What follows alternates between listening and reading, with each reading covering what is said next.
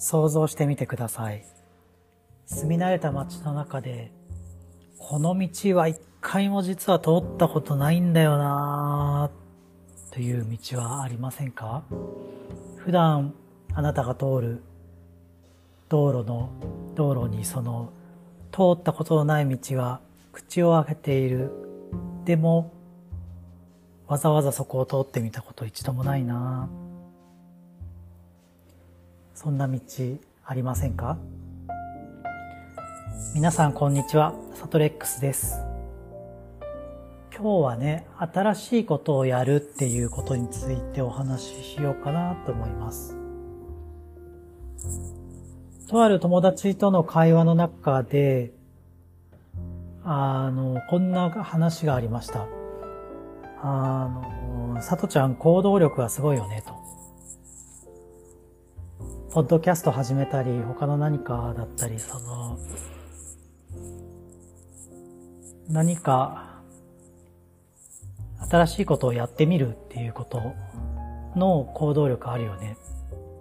そんなような話だったかなと思います。確かに僕は他の人に比べて新しいことを始めてみるっていう力は強いんじゃないかなというふうに自負しています。で、そんな僕がですね、新しいことを始めるための3つのポイントみたいなものを解説できたらいいのかなって思ってます。新しいことをね、こう上上手にというか、まずはとにかく始めてみることの一つ目のポイントはですね、一つ目のポイントは、まず短く小さく見積もることですね。なんか新しい今までやったことないことをやってみるとして、えー、これ、それを毎回やるんですか？みたいな話を大ごとにしちゃうと、いや、やっぱりやめようって当然なるんですよ。で、まあ、さっきのね、道路で新しい通ったことない道を通ってみることにしても、今日通ったらもう別にそれで終わりだよねってなったら、えー、ね、5分も行けば知ってる道にまた出るでしょ？ってなったらたった5分のことじゃないですか。でそれを、なんかちょっと怖くなるかわからないですけど、毎日通勤ルートを変えるよみたいな話になったらちょっと大事ですよね。で、それだと、いや、さすがにそんなの無理無理ってなっちゃう。そうじゃなくて、もうこれ一回のことだから、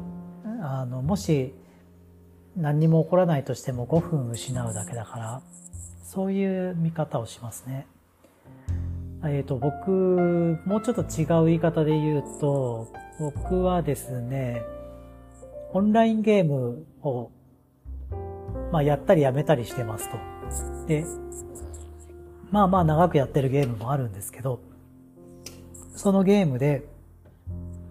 例えばですけど、その、なんかクリスタル的なものが500個あって、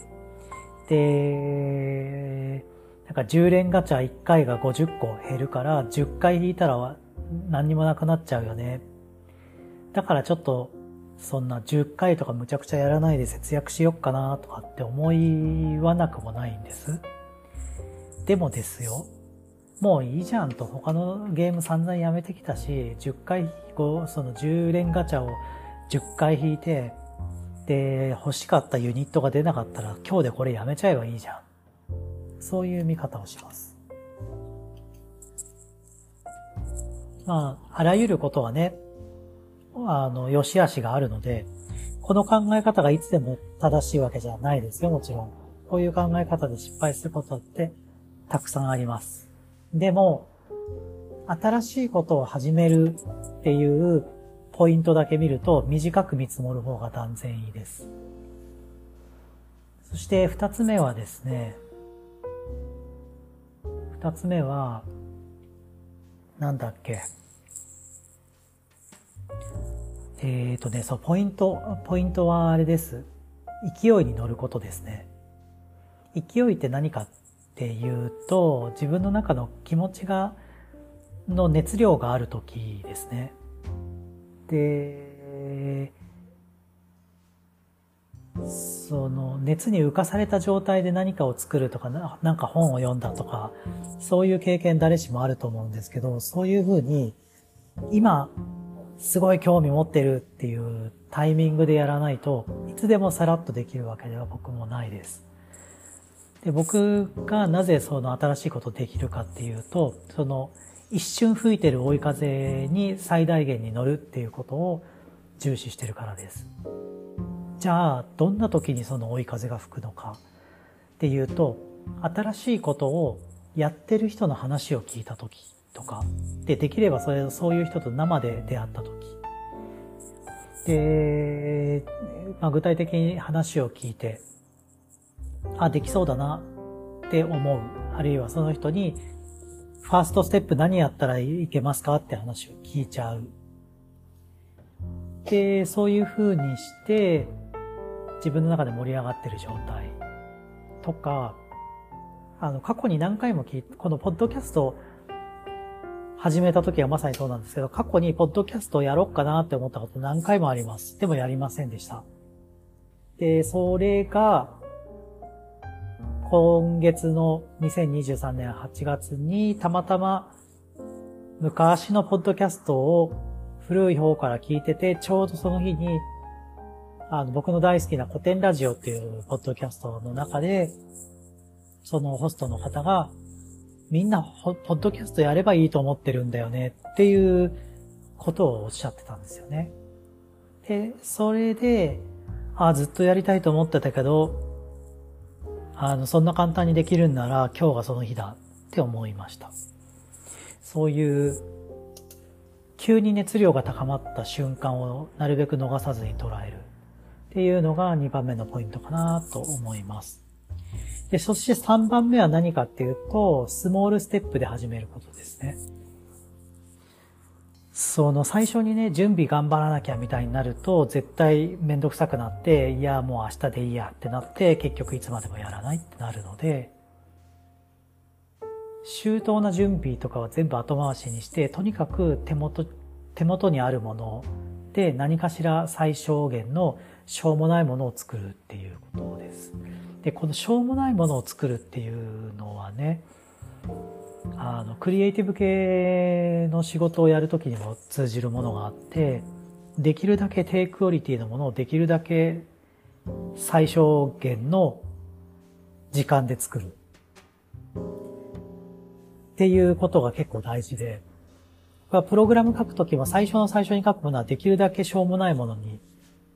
あえてしてます。最初からね、自信作を作ろうとしないのはもちろんのことを、結果的にできるものもあんまり自信作でない方がいいと思ってて、突っ込みどころ満載のものができる方が改善のスピードが早まるんですよね。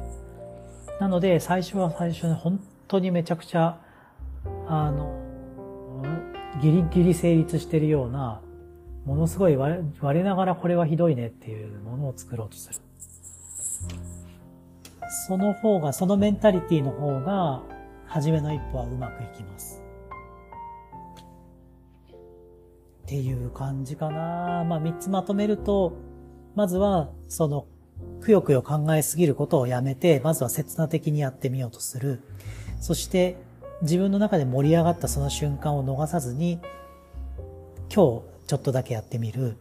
そして三つ目は、ちょ、そのちょっとだけやってみるた結果できるものはできるだけしょうもないものを作る。でもう自分で笑っちゃうようなものが最高です。その3つを守ればね、とりあえずスタートはできる。で、スタートした後3日坊主でやめてもいい。その、ももっと言うとその1回でやめてもいい。でも、その1回を、がすごくしょうもなければ、次に作るものも、なんていうのかな。もうちょっといいものをできるよねっていうアイデアが出ます。それで次を作ってみる。そして3日坊主の3日目をやってみて、まだ精神というか熱量に余力があれば4日5日ってやってみたらいいと思います。僕よりもね、僕はね、その、始めることは得意だけど、継続することは苦手です。えー、やめてしまってもいいし、継続できるものはしていったらいいし、そんな感じでね、進めていくと、うまくいくんじゃないかなと思います。